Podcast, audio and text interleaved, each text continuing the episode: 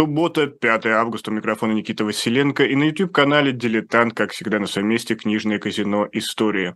И сегодня мы вляпались в такую историю. Я сразу хочу сказать, что этот эфир вдохновен э, личным опытом, потому что э, не так давно мне довелось посмотреть базы, слитые базы разных э, фирм, разных компаний, магазинов, каких-то сервисов, которые предоставляют услуги, и я увидел, как много информации обо мне присутствует в сети. Буквально, не знаю, номер ячейки, где деньги лежат, и со всеми, со всеми какими-то адресами и персональными данными. И я понял, что моя кибербезопасность, э, моя не знаю, скажем так, моя вообще цифровая гигиена, она просто, просто, просто ужасна. И здесь э, нужно разобраться с экспертом. И тут как, э, как назло, я бы сказал, на злобу дня э, подоспела книга от издательства СТ, который написал хакер Дмитрий Артемович «Искусство цифровой самозащиты». И сегодня мы вместе разберемся в правилах цифровой гигиены и, более того, поговорим об истории киберпреступлений в России. И не только. И я рад приветствовать Дмитрия в нашем эфире. Дмитрий, добрый день. Здравствуйте. Дмитрий, а, в прошлый раз мы встречались и говорили вообще о русских хакерах, о том, как взялся этот, я бы сказал, мем, когда на хакеров э, все сваливают, все невзгоды, все неприятности. Но хотел уточнить вопрос все-таки по терминологии, который тогда не успел задать. А вот э, если тут так же, как в разведке, негативная коннотация слова хакера, потому что, знаете, есть разведчик, благородный человек, который выполняет свой долг, а есть шпион, которого нужно поймать и наказать. Вот как это в мире хакеров? Если брать терминологию, то хакер – это человек, который досконально разбирается в IT-технологиях. То есть хак переводится как «вырубаться». То есть изначально это люди, которые искали какие-то баги, уязвимости для крупных компаний за деньги и тому подобное. Естественно, есть и черная сторона хакерства – это именно взлом, взлом с получением какого-то умысла. Если как раз взять историю, там, да, вот э, когда все зарождалось, начиналось, вот такие вот персонажи достаточно известные были, как Митник. Кстати, Митник, к сожалению, недавно умер а, там что-то с раком у него тоже было, как у Джобса. Вот. А, это было как бы драйв такой, это новые технологии, все интересно, там а, просто на интерес работали, да, люди, а, взламывались там системы, и вот он хотел обойти вот этого агента ЦРУ или ФБР, кто там за ним гонялся, уж не помню. А, сейчас, конечно, черная сторона хакерства – это в основном кража, кража данных, в любом случае, даже если крадут данные, они сразу деньги, они потом куда-то продаются. То есть это а, ну, монетизация. Да, такие хакеры есть. И более того, скажем, масс-медиа и Голливуд в частности, в основном хакеров э, показывают как преступников. Угу. То есть это образ, именно негативный образ, во многом даже приумножился за счет, э, не знаю, деятелей искусств, которые пытались создать... Да, да, да, за счет, за счет, скажем, масс-медиа и фильмов. Вот. Ага. Но белые хакеры тоже есть. Угу. Но вот если говорить о России, то когда государство взялось, э, ну, то есть задумалось, что все-таки хакеры – это не только люди, которые помогают, но и есть и темная сторона, вот когда именно термин киберпреступность или какая-то, не знаю, а, появилась определенная статья в Уголовном кодексе, когда государство решило поучаствовать э, в поимке таких людей? Ну, скажем, у нас-то это все с запозданием пришло, то в Америке-то это на Западе а, развивалось с самого начала, там, когда первые вот эти взломы, это еще 80-е и 90-е годы, у нас намного все позже появилось. А, ну, я, скажем, здесь белое хакерство, ну, тоже есть, да. Скажем, те, кто антивирусы пишет, антивирусы. Антивирус – это, с другой стороны, ты смотришь на те же системы, то есть э, кто-то пытается взломать систему, ты пытаешься понять, как ее будут ломать, как защититься.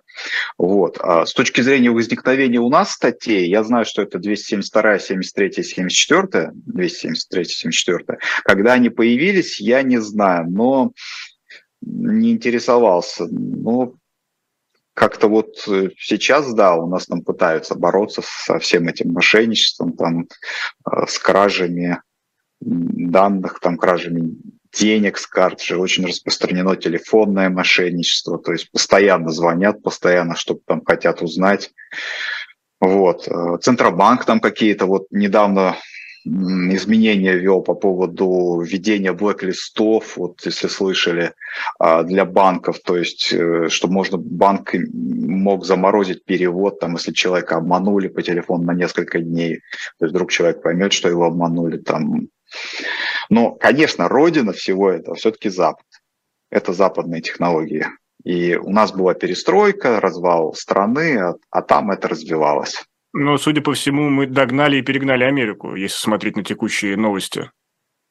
Это э, как раз, э, это, кстати, перекликается с моей предыдущей книгой. Да, в России много хакеров, потому что, кстати, об этом даже Крэпс писал. Брайан Крэпс, знаете, mm-hmm. ЦРУшный блогер. А, хорошее образование математическое, да, хорошая школа, которая была еще тогда после развала все-таки оставалось, но людям просто некуда было применить свои данные. Да, и дальше уже зависело от того, насколько ты, скажем, какие тебе морали заложили, там, родители, школа. То есть, если у тебя была мораль, что все-таки не укради, ты, не знаю, ты мог заниматься спамом. То есть спамеров-то, которые топ-10 там спамхауза. А, их же русских тоже очень много. Очень много ушли э, тогда ребят заниматься там рассылками, ботнетами. А кому позволяла совесть, те занимались жестью. То есть это кардингом, воровство с карт, со счетов, там вот эти вот, э, как называется, сливают, когда деньги со счетов. А, такие тоже есть. Их сажают во всем мире, да. И вообще за кражу данных, например, те же американцы стараются очень активно э, выцеплять и русских, и нерусских. Э, ну да, мы регулярно всех. слышим, как тот или иной наш соотечественник, э, например, задерживается где-нибудь в Европе, и США добивается экстрадиции ровно как раз или за киберпреступления. Или в Казахстане вот недавно. Да, тоже, тоже был новостной кейс. Но вот возвращ... возвращаясь к нашей реальности, э, у меня сложилось впечатление, что все равно сейчас главные жертвы хакеров, э, как это ни странно, не простой обыватель, хотя мы регулярно получаем разные новостные сюжеты о том, как что-то украли, угнали, перевели туда, а именно круп... крупные компании, потому что помимо денег или каких-то других ресурсов, они теряют самое главное – имидж, они теряют доверие перед своими клиентами. Э, правильно, ну, согласны ли вы с моим мышлением или все-таки нет? Смотрите, по поводу доверия, да, из последних взломов там а, Яндекса, там Яндекс Еда, да, по-моему, базу слили, было такое, но вы перестали Яндекс Едой пользоваться? Ну, я там игрок... чисто, чисто географически перестал, будь я сейчас в России, я бы пользовался. Вот, поэтому ну как, я бы не сказал, что они что-то потеряли, потому что взламывали кого там, крупных агрегаторов как, каких-то, но все равно ими будут пользоваться, да. Но проблема это есть. И скорее, скажем так, системы эти были дырявыми, да, то есть там можно было что-то украсть. И из, на Западе такие же системы есть, которые такие же дырявые. Просто это стало очень остро в ситуации этой э, военной операции на Украине. То есть по России конкретно сейчас э, работают западные хакеры, да. Они могут быть при спецслужбах, их могут просто нанимать, платить какие-то команды. То есть нужно... Это такая часть информационной войны. А то, что системы дырявые, они во всем мире дырявые. Знаете, сколько, сколько слышно даже по новостям, как какой-то там трубопровод, бензопровод, да, в Штатах э, парализовало там м, часть побережья э, Америки осталась э, без бензина на несколько дней, там выкуп требовали. Ну, тоже, тоже же их взломали. Да что ж, я, конечно, это на, на, фоне, на фоне всех рассказов глупо будет таким хвастаться, но однажды, будучи в другой стране, я зашел на сайт достопримечательности, это была телебашня, и случайно открыл панель управления этим сайтом, введя заветные два слова админ-админа в логине и пароле. И и это, это, это, это, это меня привело в глубокий шок, насколько вот с, не следят за своей цифровой гигиеной. Но, это возвращаясь... распространенно, да к вашей книге «Искусство цифровой самозащиты». А, да, вот, вот вы увидите, она вышла в издательстве СТ, и вот такая обложка, следите, ищите на полках в книжных магазинах. Я так понимаю, пока сейчас продажи нет, готов, только она готова в формате предзаказа, правильно я понимаю? А, да, можно зайти на СТ, вбить там мою фамилию, эту книжку найти, она, ее можно предзаказать в нескольких магазинах. Там буквально через пару недель ее уже можно будет вживую в том же Читай, Читай городе, буквоеде купить. Вот. И в электронном виде, конечно, она тоже появится. А какие, какую миссию вы преследовали, когда писали эту книгу? Это именно что просвещение, чтобы дать людям, скажем так, а, возможность посмотреть на себя с другой стороны и не повторять э, ошибки других? А, знаете, вообще предыстория создания этой книги. А, примерно два года назад на меня само вышло АСТ. И говорят, вот вы вроде как хакер, у вас там YouTube-канал есть, подписчики и так далее. А, приезжайте к нам, пообщаемся. Я к ним поехал. Он говорит, давайте вы напишите книгу по кибербезопасности, потому что тема, она довольно... Во-первых, она интересная. Во-вторых, она сейчас везде на слуху. То есть постоянно это мошенничество. Там, там обманули, там украли, там буквально миллиарды каждый месяц воруют с карт, э, со счетов, со Сбера там, и тому подобное. Она полезна, да? Я говорю, подождите, а что, реально в России нет таких книг? И мне говорят, представляете, нет, российских авторов нет.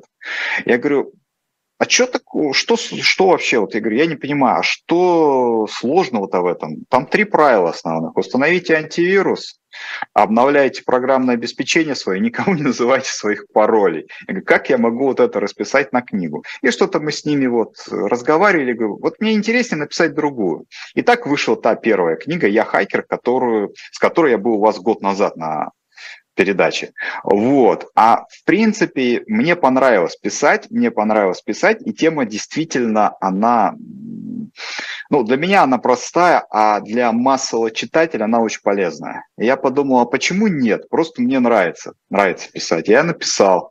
Э, и в этот момент, когда я писал, после выхода первой книги со мной связывались еще и другие издательства, говорят, действительно, книги такой на российском рынке нет, она нужна, нет российских авторов, давайте вы напишите. Я говорю, ну, я напишу, но как бы первые, как мы вот с АСТ уже.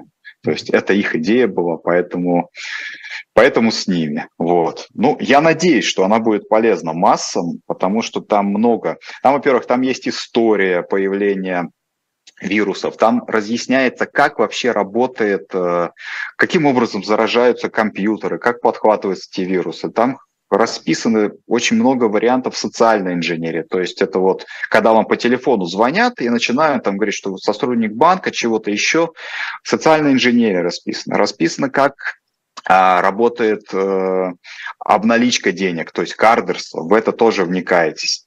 А потом есть немножко из истории, в принципе, развития платежных систем, то, что нужно всем знать. А, он у нас сейчас Интербанк спохватился, что давайте, да, вот это защищать, видеоблэклист и так далее. Что-то они там в законе поменяли, ура! Потому что раньше у вас, э, если вы замечали, что у вас карты что-то украли, а вы там даже смс не вводили, да, у вас просто тупо карты скопировали, э, не знаю, в банкомате пошли, по магнитной полосе сняли, потому что у нас куча старых банкоматов, которые, даже если на карте есть чип и на магнитной полосе есть пометка, что карта чипована, он все равно деньги выдает. А скопировать магнитную полосу очень просто. Вот. У вас был один день, чтобы позвонить в свой банк и сообщить о мошенничестве по закону. Сейчас хорошо что-то изменилось. И вообще, на самом деле, когда Россия сейчас отключена от международных платежных систем, у меня возникает вопрос, даже вопрос к нашим контролирующим органам, к ЦБ, а что вы вообще не откажетесь от магнитных полос? Все равно ваши карты не работают за рубежом. Оставьте один чип. Знаете, как уменьшить мошенничество? То есть карту скопировать физически будет а, а можете еще, еще раз для чайников, почему именно магнитная лента так, такая вот э, зона риска на банковской карте?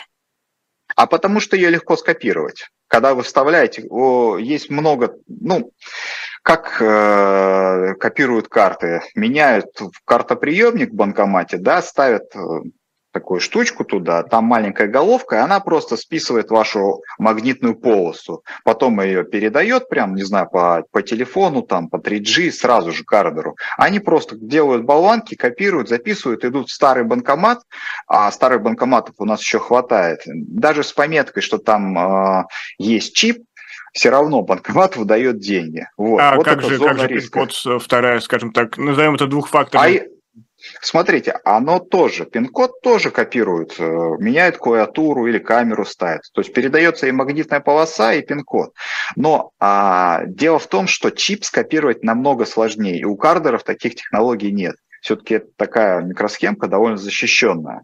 Вот, поэтому то магнитная есть, полоса... Сейчас, например, мы знаем, что есть NFC технологии, и там, не знаю, люди иногда копируют э, проездные друг другу, чтобы, не знаю, ездить. А это, а это, но это не совсем. Понимаете, NFC вам передает, по сути, передает код карты, да? Поэтому NFC, все транзакции NFC, они тоже ограничены определенной суммой, после чего требуется введение пин-кода.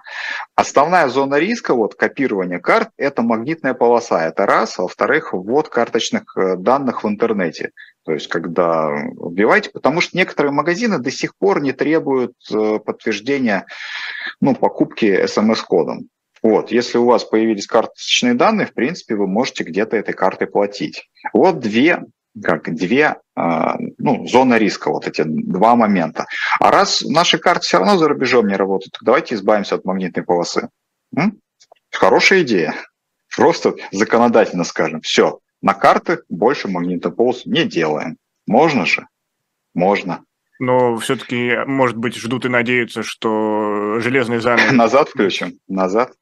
Ну, а, понимаете как? А я приведу сравнение просто. Россия-Запад. А, там это появлялось, там формировалось законодательство, и там держатель карты очень хорошо защищен. В США, именно в США. То есть, если у вас действительно украли деньги, вы не вводили никаких пин-кодов, смс там, а кстати, транзакция по карте, но с пин-кодом, она тоже считается незащищенной только чиповая транзакция с пин-кодом. Вот. Вы спокойно звоните в Солбанк, пишите или идете, пишите заявление, что это не вы, и вам возвращают. И, кстати, Visa и MasterCard на своих сайтах, Visa US, там MasterCard US, они в открытую говорят, так называемая программа Zero Liability. У вас нулевая ответственность. Если украли, мы вам вернем. Вот. Это, конечно, отложилось в правилах платежных систем. Да? Правила пришли к нам, но у нас законодатель, когда изначально копировал закон о национальной платежной системе, он сказал, да нафиг им давать там, сколько там закон, американский законодатель, 60 дней, а в правилах сколько, 120 дней? Нет, дадим один день. Мы же, мы же Центробанк, мы пишем правила не для держателей карт, мы пишем правила для банков. Мы же их интересы защищаем. Да? Вы же не участник платежной системы. Вы что? Если банк вам отказался вернуть деньги, вам даже пожаловаться некуда. Вот и все. Но Вообще, если у вас украли Просто, большую сумму... складывается впечатление, что все равно во всех этих историях самый большой мошенник все равно остается государство, а не тот, кто совершает преступление. Ну, э, не знаю, но смотрите, э, я вам э, подскажу, в российском законодательстве тоже есть лазейки, то есть если у вас большую сумму украли, а банк отказывается компенсировать, это можно вернуть. Есть в Гражданском кодексе статьи, что вы должны были давать распоряжение. Просто вам об этом никто не говорит. Я вот эти вот моменты в книге тоже рассказываю.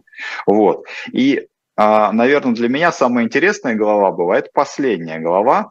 Она такая рассчитана для продвинутых читателей. Вот там касательно идет э, уже такие вопросы поднимаются, как шифрование личных данных, как использование VPN, как э, а, создание резервных копий постоянных. То есть вот меня вот эти правила самого, они два раза выручали.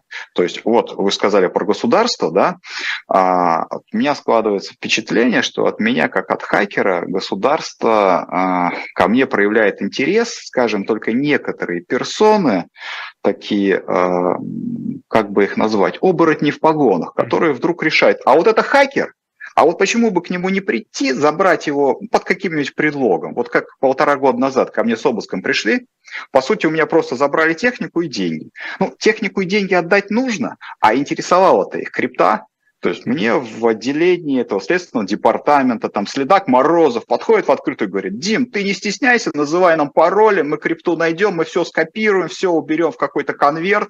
Я так и не понял, конверт он, наверное, себе собрался забрать этот. Ну, так или иначе, Но, был недавно инцидент, что поймали одного следователя как раз э, с криптой. Так их уже, таких уже не одно, там и ФСБшники там какие-то тоже попадаются в там 280 миллионов в биткоинах украл и так далее. Поэтому для меня эта глава достаточно интересная. У меня тогда забрали практически все, работу, деньги там на развитие бизнеса и так далее. Но поскольку я делал бэкапы, поскольку я шифровал, у меня ничего не украли. Потому что доказывать в наших судах, э, ну вот у вас что-то украдут, да, вот представьте, какой-нибудь коррумпированный сотрудник МВД, э, не знаю, с ваших дисков возьмет крипту, переведет, вы в суде ничего не докажете. Во-первых, наши суды, в принципе, покрывают все это беззаконие, покрывают все вот эти действия коррумпированных органов.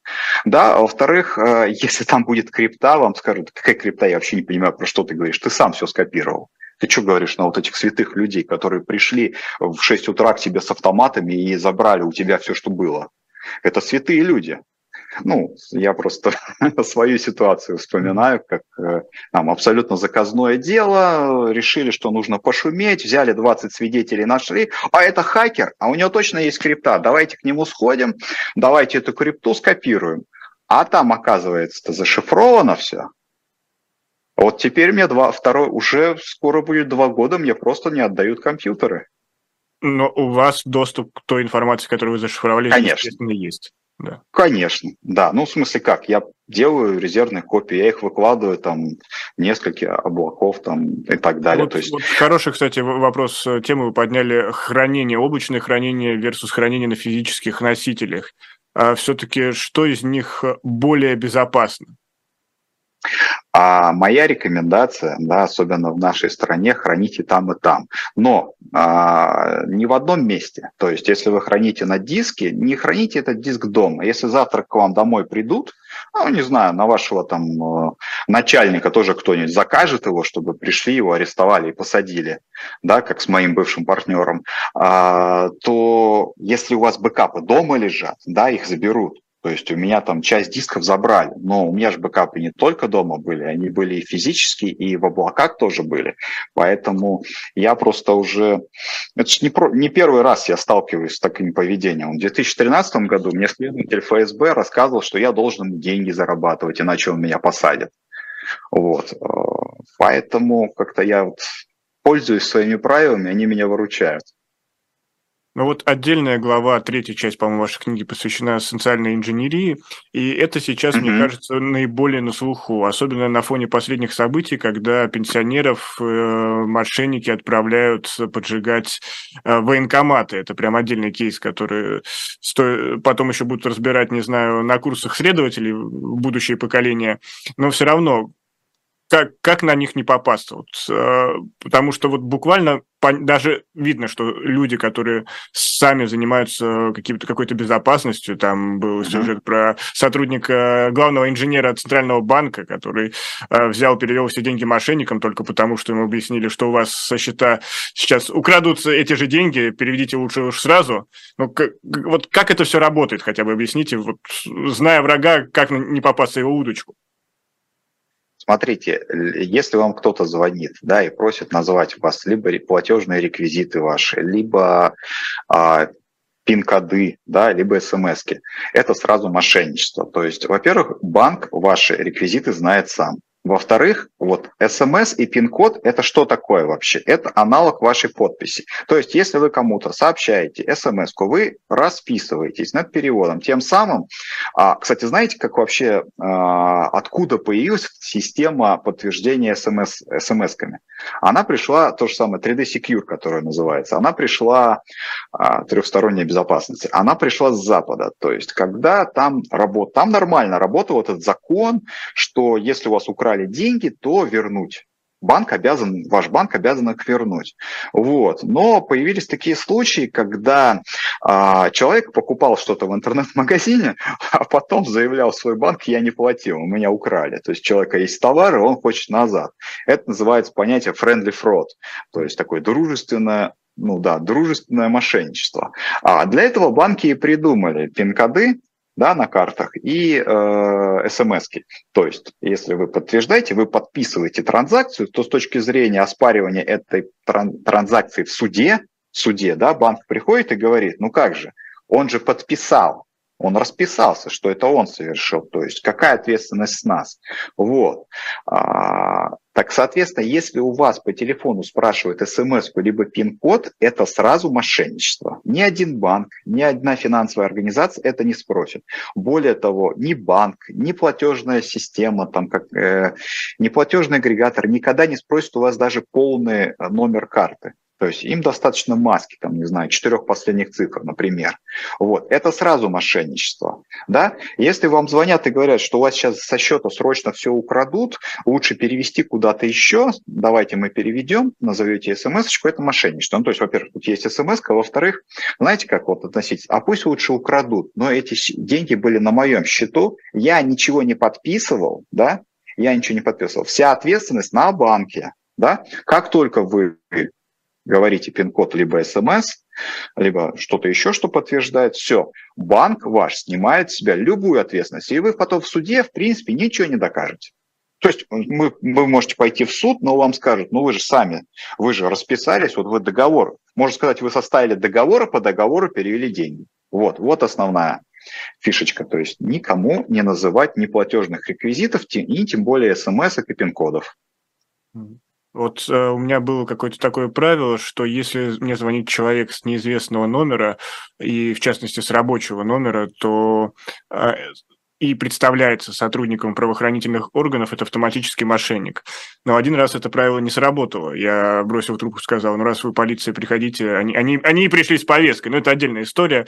А пока мы делаем паузу, я напомню, это программа «Книжное казино. Истории». У нас в гостях Дмитрий Артемович, и мы сегодня встречаемся и говорим об истории киберпреступлений. А потом, все почему? Потому что у нас в центре внимания новая книга Дмитрия «Искусство цифровой самозащиты». Сейчас мы сделаем небольшую паузу и скоро вернемся. Оставайтесь с нами.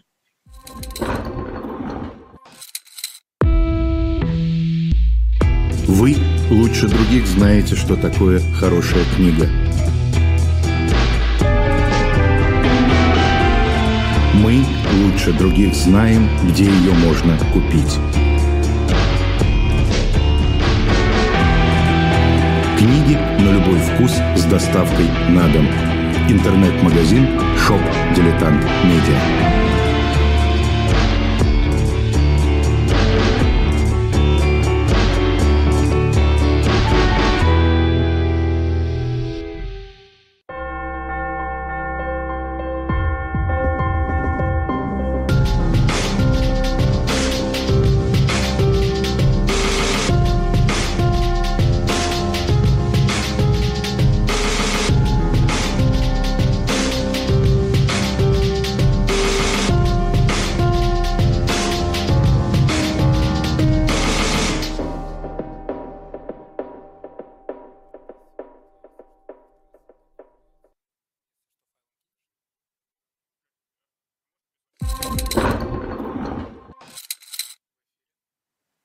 Продолжается программа «Книжное казино. Истории». Микрофон Никита Василенко, это YouTube-канал «Дилетант». Поддержите нашу трансляцию лайком, поделитесь ею с друзьями, тем более здесь у нас сегодня много полезных советов, а не вредных советов, как книга Григория Остера. Ну и просто зайдите в магазин shop.diletant.media, где вы можете найти разные лоты, а, которые мы вам предлагаем, с автографами, без автографов, с какими-то приятными другими а, всякими сюрпризами. И это все в книжном магазине магазине shop.diletant.media, который тоже, а, можно сказать, есть способ нашей поддержки. Ну а мы продолжаем беседу с Дмитрием Артемовичем, и возвращаясь, возвращаясь в наши реалии, а, есть проекты, есть некоторые слухи о суверенном интернете, что вот буквально Россию могут а, вырубить э, одним рубильником. Как вы к ним относитесь? Действительно, есть ли такая, я бы сказал, угроза? Сомневаюсь, э, честно говоря, вряд ли. Потому что, во-первых, подключения к интернету много, это вам не единая какая-то труба идет. Это куча каналов, там их может быть сотня, да, через разные страны. Да, если нас отключили, по-моему, у нас один канал какой-то в хабе лондоновском отключили. Ну и что? Ну, значит, будем через Китай в интернет выходить через Казахстан, через кого-то еще. Всех не санкционируешь. Да и посмотрите, зачем Западу это делать? Все-таки интернет это... А если не Западу, если нам самим отрубиться, чтобы влияние Запада, скажем так, э, снизить? Так и так уже поблокировали кучу всего. Тот, кто хочет прочитать, он и так найдет способы выйти как-то по-другому. А самим-то зачем? Мы потеряем же, мы потеряем и обмен информацией там с странами-союзниками и так далее. В общем, это отфильтровать достаточно сложно. Но вот есть всякие косвенные признаки, например, э, отдельное выключение YouTube как э, хостинга видеоплатформы, э, и признаки эти связаны с тем, что некоторых авторов, которые наиболее популярны в России, переманивают на другую площадку ВКонтакте, вот прям вместе с аудиторией прям покупают. И вот в этих признаках вы не видите вот именно той самой угрозы, что все-таки готовится какое-то, ну, если не отключение, то такая, такое строительство фаервола, назовем так, по китайскому образцу образцу? то, что блокируют социальные сети зарубежные, да, социальная сеть – это среда для промывания мозгов, и кто ее контролирует, тот и промывает мозги. То есть э, вот пожалуйста, вам отрубили Facebook, нам, да, Facebook, Twitter, все логично, потому что они западные, значит, там будет в основном процветать западная идея. Значит, ваши друзья, может, которых вы там на 90% даже не знаете, кто это, будут постить новости, которые нужны Западу. Вот, как, вот так работают социальные сети. Правильно, всех перегнали в наши социальные сети. Там ваши друзья, которые половину вы не знаете, будут постить новости, которые выгодны нашему правительству. Вот, пожалуйста, да. YouTube потенциально, даже не потенциально, YouTube это опасность, да. То есть там, э, ну, пока что он как-то лавировал от отключения, но а, тут, может быть, даже наши наши законодатели думают, что YouTube может отключить их. То есть площадка-то популярная, люди пользуются, то есть замена в любом случае должна быть. У нас там какой-то YouTube строится и что-то такое. Вот. А то, что полностью отрубят, я сомневаюсь. Mm. Честно сомневаюсь. Но если, если вот эти каналы будут планомерно отрубать, как это может отразиться на кибербезопасности россиян? Риски уменьшатся или, или как-то они по-другому распределятся? Канал, что вы имеете в виду? YouTube будут рубать? Никак. А, не, ну, грубо, грубо, грубо говоря, делать вот этот проект суверенного интернета, когда а, весь э, поток, весь поток замкнется, будет циркулировать только в рамках России, грубо говоря. А, теле... Я понимаю, что телефон, это звучит да. нереально, как вы сказали, но а, все равно, если гипотетически представить такую ситуацию. Ну, смотрите, с там внутри в России, да, с звонками мошенников, которые, скорее всего, там где-то тоже из России делаются, вы ничего не сделаете так. Они останутся. То есть зачем? Ну, а мошенничество за рубежа сейчас, а какое мошенничество за рубежа? Теперь русские карты где-то там не проведешь. То есть их даже бесполезно здесь копировать. Даже магнитную полосу бесполезно. Как... Ну, в смысле, магнитную полосу скопирую, ее можно обналичить только в России. То есть нельзя теперь поехать в какую-нибудь там Таиланд и там снять. Ну, в другой стране это сделать. Вот. А, то есть никак не изменится, в принципе. Угу.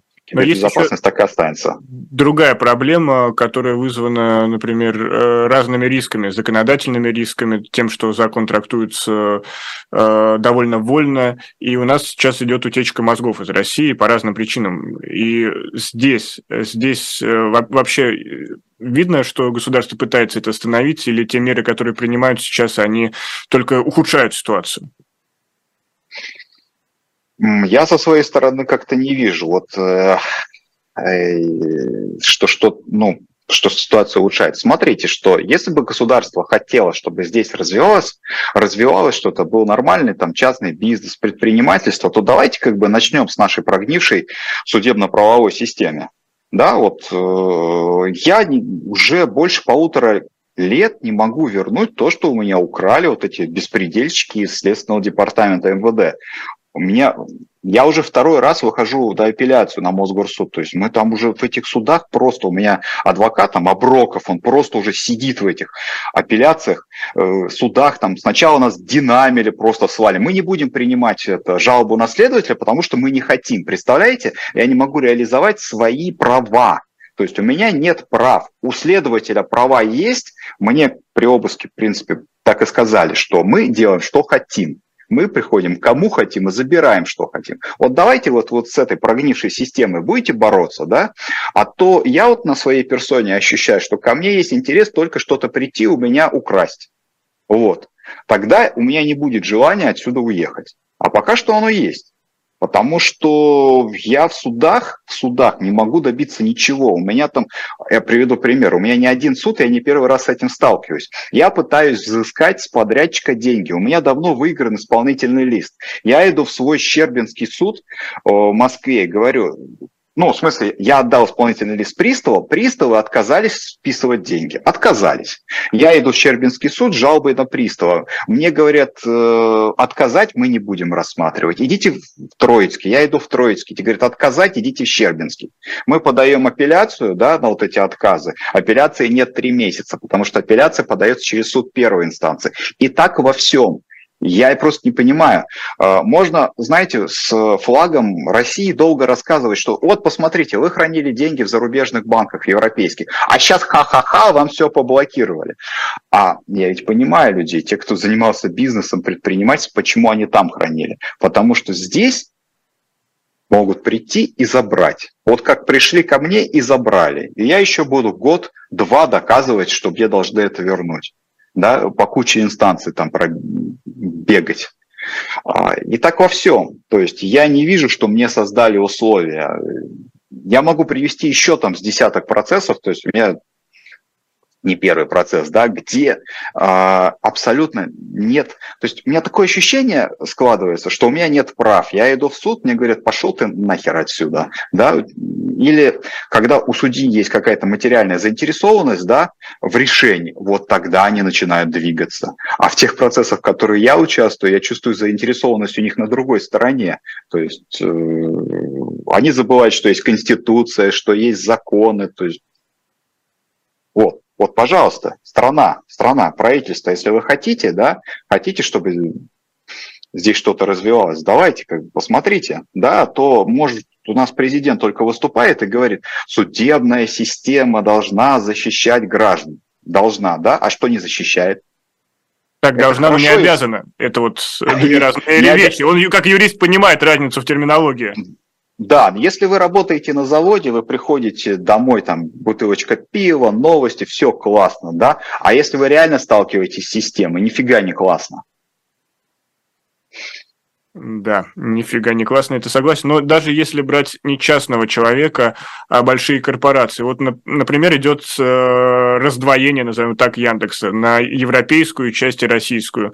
Нет ли признак того, что все-таки дела прям во всех смыслах ухудшаются в плане а, IT-отрасли нет, ну, ну нет, почему? Смотрите, у нас в России в основном э, отрасль IT это какая? Это государственная. В основном госзаказы, то есть реально частного мало. Да, вот Яндекс, Яндекс Еда это классно, ребята молодцы, я согласен. Но почему они раздваивают бизнес? Э, прекрасно все я прекрасно понимаю, потому что они работают на тот рынок и на этот. Все, что в России, попадает под санкции. Это к вопросу, даже вон, компании по кибербезопасности российские все санкционировали. То есть, если ты здесь хочешь заниматься кибербезом, там ты не сможешь больше ничего сделать. То есть, ты не сможешь выйти с этим продуктом туда, на рынок.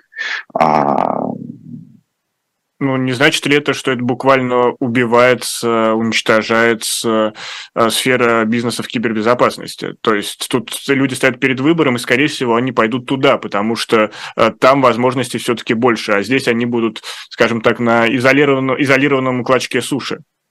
Ну, смотрите, как у нас работает. У нас рынок маленький, да, то есть рынок американский и вообще весь западный, он большой. То есть в основном IT коммерческое продавали туда.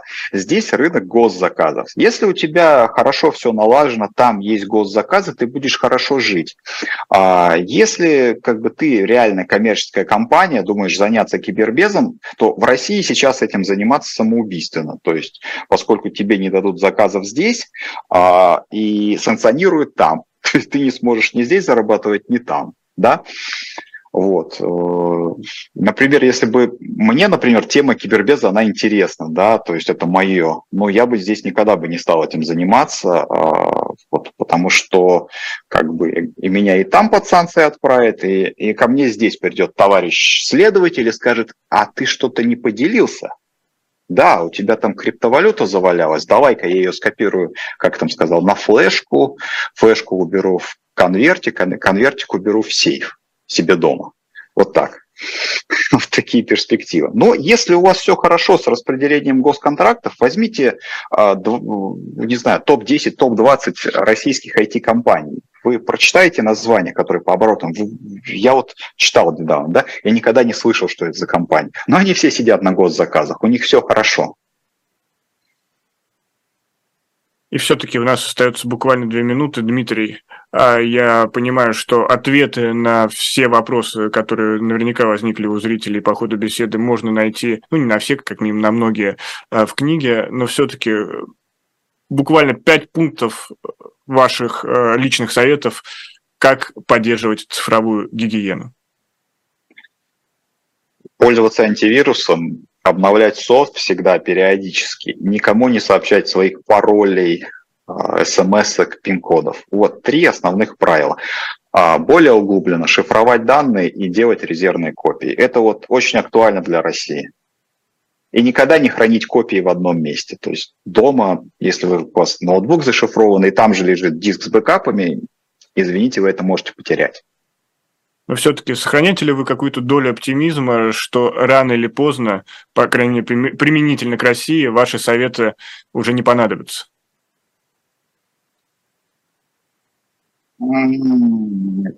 Да, я думаю, понадобится пока в ближайшее время.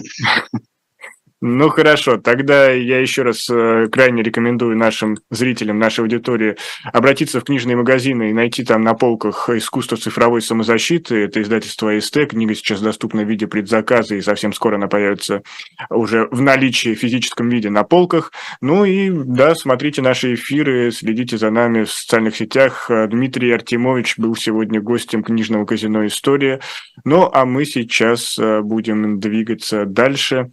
И я жду подключения Николая Александрова, потому что сегодня он подготовил для вас огромный обзор э, в рамках рубрики «Книжечки». И здесь э, мы будем говорить, э, точнее, Александр будет, Николай Александров будет рассказывать э, о том, что представлено на западном рынке. Это будет такое послесловие а, по следам предыдущего эфира с Николаем, где мы пытались вот как раз провести сравнение между тем, что сейчас читают на Западе, в Европе, и как, э, как это появляется появляется переходит э, в руки российского читателя. Да, маленький спойлер, к сожалению, сейчас действительно возник некий железный занавес э, между Россией и Европой, читающей Россией и Европой. Э, очень много авторов, которые по тем или иным причинам не могут дойти, причем причины могут быть э, самые разные. А, есть и политические причины, когда издательство, как представитель автора или сам автор, не готов подписывать контракты с российскими издателями, а есть и в том числе а, и другие причины, например, э, буквально, что все рады, все готовы провести сделку, но а Россия отключена от системы SWIFT, многие банки, и буквально вот невозможно сделать э, транзакцию денег в нужный срок. И, к сожалению, вот такие вот бытовые причины действительно обрубают связь между российским читателем и западным писателем. Конечно, тут еще вспоминается Стивен Кинг, э, которого всегда приводят в пример или ту же Джоан Роулинг, э, как людей, которые большие авторы, являются большими авторами и не готовы, э, к сожалению, сотрудничать с Россией, но это, это уже звезды со звезд э, мировой литературы другой спрос. Помимо прочего, действительно, есть и обратная сторона, что не все русские писатели могут, опять же, доходить до своих читателей в Европе. Да, с этим были и другие проблемы, в принципе, чтобы получить в Европе своего читателя, нужно иметь хорошего литературного агента и представительство определенное в издательствах. И эти могут похвастаться немногие. Например, Людмила Улецкая, Саша Филипенко, Дмитрий Глуховский, Эдуард Лимонов тут э, в ассортименте, как говорится, Владимир Сорокин. Но это уже отдельная история. Если а, вам интересно, вы можете пересмотреть наш предыдущий эфир с Николаем Александровым. Ну, а сейчас, а, сейчас потихоньку Николай Александров а, врывается в наш эфир э, с новым обзором. Николай, приветствую. Никита, добрый день. И, э, кстати, вот э, предыдущий эфир, рассказ о зарубежных книгах натолкнул меня на мысль, что о некоторых книгах, которые выходят сейчас Э, за границей, во Франции, Германии, Англии имеет смысл рассказывать, ну, ну хотя бы чуть-чуть. Поэтому я э, сегодняшний обзор э, решил дополнить некоторыми книгами, тем более, что, ну, по крайней мере, часть, часть из них заслуживает внимания, а часть уже нашумела. И я несколько слов чуть позже скажу, ну, по крайней мере, об одной из этих книжек, если я успею. А, но хотел бы я начать все-таки с тех э, книг, которые выходят на российском рынке, которые также заслуживают внимания. И э, первая книжка – это «Кафедра и трон», э, перевод э, писем, книга Андрея Андреева. А, то есть она, собственно, состоит из двух частей. С одной стороны, это исследование Андрея Андреева, а, посвященное переписке императора Александра I с физиком проректором э, ведущим кафедры физики Дербского университета, то есть Тартовского университета, если говорить в более понятных современных терминах, Георга Парута. Это, собственно, сначала это биографическое подробное исследование, кто, собственно, такой Георг Парт, как складывалась его карьера, каким образом он повстречался с Александром Первым, каков был характер отношений между ними и прочее, прочее, прочее. А вторая часть этой книги – это, собственно, письма э, в переводе Веры Мильчиной. А, это около 200 писем. Э, переписка с Паротом уступает по своему объему лишь переписке Александра Первого с Лагарпом, которого он считал своим учителем. И это действительно совершенно особенное отношение и особенный тон и характер э, этой переписки, который но помимо всего прочего заставляет нас ну, вот, проникнуться этой эпохой, исполненный, ну, в общем, такими влияниями, с одной стороны, эпохи просвещения, с другой стороны, сентиментализма и романтизма. Парт э, повстречался с э, Александром Первым э, в 1802 году, собственно, тогда, когда Александр Первый зашел на престол. Их переписка активная но более-менее активная переписка, потому что это, как правило, объемные послания Парта, которые касались самых разных проблем. Ну, помимо того, что он, э, например, давал рекомендации, какого рода шерстяные фуфайки э, носить, а, опираясь на свои, кстати говоря, физические открытия, а, э, разумеется, затрагивались проблемы и Конституция освобождения крестьян, положение крестьян в Исляндии, Курляндии или Фляндии, да, то есть Эстония, Латвии и Литве, а, проблемы Дербского университета, независимость профессоров и так далее, и так далее. А, а, проблемы, которые были связаны с дарованием Конституции, вообще освобождением крестьян и прочее, и прочее. То есть это целый круг вопросов. Помимо того, что Э, э, это э, как бы общались Парот и Александр I общались в письмах. А Парот несколько раз приезжал в Петербург. Восемь раз он приезжал в Петербург и встречался с Александром I. Эти встречи также описаны в воспоминаниях Парота, ну и по тону переписки видно, какие отношения были. Собственно, переписка длилась до 2012 года. А затем Александр I перестал отвечать на письма Парта, но Парт продолжал обращаться к нему э, с посланиями. А, и, э, конечно же, это книжка, которая очень подробно откомментирована. А, само исследование Андрея Андреева и сами письма занимают ну, э, лишь часть, и, кстати говоря, не большую часть объема основа, основа это комментарии, очень подробные, которые позволяют вот совершенно иными словами, э, э, иными глазами посмотреть на, на эту эпоху, на взаимоотношения России, э, Э, э, российской государственной власти, самого императора, да, с западным, э, Западом вообще, знакомство с запад, западными идеями. И вот это все, конечно, чрезвычайно важно. Чрезвычайно важно, даже если рассматривать эволюцию российской государственной мысли, да, те возможные альтернативные варианты развития, которые были, какие влияния учитывались, в частности, самими правителями, что из этого получилось получилось, а что не получилось. Но не говоря уже о личных отношениях, и личность самого Александра Первого в этой переписке с Партом, а, конечно, также воспринимается уже несколько иначе и несколько по-другому. И так напомню, это новое литературное обозрение а, кафедры и трон – переписка императора Александра I с э, Георгом Партом, а, э, Андрей Андреев и э, перевод Вера Мильчина. Еще об одной книжке я хотел сказать, хотя эта книга, в общем, на, на самом деле многим достаточно хорошо известна, но вот ее актуализация, она вышла сейчас в издательстве Центр полиграфа, полиграф, это Эмма Гольштейн, Книжка называется «Анархизм». А, в предисловии в этой книжке а, Иполита Гавела, а, знаменитого чешского анархиста, между прочим, друга Юджина О'Нила. Относительно недавно стали публиковаться его сочинения. В 2018 году вышли его сочинения. Но сама Эмма Гольдштейн, она, она конечно, заслуживает, заслуживает просто вот отдельного, отдельного внимания. А, потому как а, э, ну, совершенно удивительная, удивительная биография, да, э, скитание, Германия, Петербург, знакомство с российскими анархистами, и понятно, что многие из них стали кумирами для Эммы. Это и и, и, и я сказал Гольштейн, прошу прощения, Эмма Гольдман, конечно. А, а, это и, и, и Бакунин, и Кропоткин, и многие другие известные э, фигуры анархизма, но я обращаю внимание на некоторые программные статьи, которые совершенно иначе, иначе читаются сегодня. А, во-первых, это одна из важных статей, что такое анархизм. И вторая, не менее важная статья «Меньшинство против большинства». А почему я об этом говорю? Потому что многие э, проблемы просвещения, знания, э, само предисловие Эммы Гольдман, почему она, собственно, пишет эту книгу. Она была очень известным оратором, выступала, потом ну, и складывалась ее судьба довольно сложно. Да? И, кстати говоря, Ипполит Гавил довольно подробный очерк биографический дает. Да?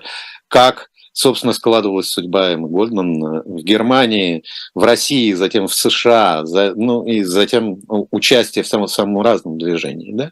А, вот э, это размышление о том, что такое просвещение, э, что, собственно, такое свобода человека, каким образом вообще человек может повлиять на внешние обстоятельства, на социальную обстановку и может ли вообще. А, что, собственно, такое действие, да, которое ну, э, э, должно изменить мир для того, чтобы человек был по-настоящему свободным. Вот это все э, необыкновенно любопытно читать сегодня. Э, с одной стороны, конечно же, вот этот дух и лексика пламенных революционеров, они э, смотрятся сегодня э, ну, совершенно отдельно, а с другой стороны, конечно, они позволяют и, и наше время, да, а, освещают и наше время совершенно, совершенно иначе.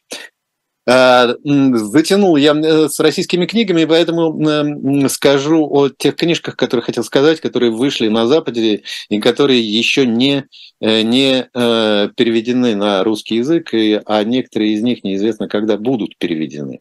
Ну, во-первых, это книга, которая которая действительно стала настоящим событием. Это книга э, Джулиана де Эмполи, которая называется «Кремлевский волшебник» или «Кремлевский маг». Она вышла в апреле прошлого года. Э, э, она получила в конце года э, премию Французской академии входила в список Ганкурской премии. Вышла она в издательстве «Галимар». А, и э, к началу, к началу этого года была, разумеется, уже переведена и на немецкий, и на английский языки. А Джулиан де Эмполис сам по себе довольно любопытный человек, который, кстати говоря, ну, он такого франко-швейцарско-итальянского происхождения, а, который, кстати говоря, играл довольно существенную роль в итальянской жизни и принимал участие в политической итальянской жизни. У него есть книга, которая посвящена вот этому информационному хаосу, фейкам э, и, и постправде. А эта книжка его первый роман. Фредерик Бигбедер, э, хорошо известный российскому читателю, сказал, э, что это самый фантастический дебют э, писателя со времени появления благоволительниц э, Джонатана Лителла, ну, если говорить по-французски. По, по Речь, главный герой этой книги а, Вадим Баранов, режиссер реалти-шоу. А, с одной стороны, вот он известная медиафигура, а, с другой стороны, он э, такой серый кардинал, который э, принимает участие в политической жизни и, собственно говоря, ведет эту жизнь. Э, управляет ею и при этом оказывается таким главным советником и серым кардиналом царя, но под, который, э, под этой фигурой, понятно, легко угадывается президент. Любопытно, что в э, русских средствах, российских средствах массовой информации появлялись рецензии на, на эту книгу, но с отсылкой к одной из статей в Нью-Йорк Таймс, где говорилось, критик в Нью-Йорк Таймс был недоволен, что, собственно, царь, сам президент, то есть Владимир Путин, изображается уж слишком привлекательно. На этом, собственно, все рецензии заканчивались. А, но сама книга заслуживает внимания, а, потому что, с одной стороны, это взгляд со стороны. Книжка все-таки писалась, понятно, в 2021 году. Она вышла в апреле 2022 года, но, но в общем, э, э, это, это, это размышление, это рефлексия, навеянная все-таки э, предвоенным временем. А, написана она достаточно живая, это такой приключенческий роман. А, и э, она любопытна именно, именно этим взглядом на э, механизмы политического влияния, какого, какого рода Э, вот так скажем, такое идейное режиссерство оказывает влияние на власть и оказывает ли, и что, собственно, что, собственно, это такое, вот эта новая парадигма власти. А каким образом это откровенное манипуляторство а, и воздействие на толпу э, э, интеллектуальной элиты или полити политической элиты, чему оно, собственно, способствует и каковы, и каковы эти механизмы. А, читается, это довольно небольшой роман, читается он с большим с моей точки зрения, с большим э, воодушевлением, чрезвычайно любопытен. Э, и, кстати говоря, любопытен и с э, художественной точки зрения. Повторю, книжка переведена уже на многие языки, но, может быть, когда-нибудь появится и российский перевод. Во всяком случае, это одно из главных событий вот западного мира последнего времени. Еще о двух книгах я хотел рассказать, но я думаю, что мы тогда уже их... Оставим, да, на следующий раз. На, на, на, на, на, на следующий раз. А книжное казино «История». Николай Александров, Никита Василенко. Прощаемся. До следующей недели. Всего самого доброго. Берегите себя.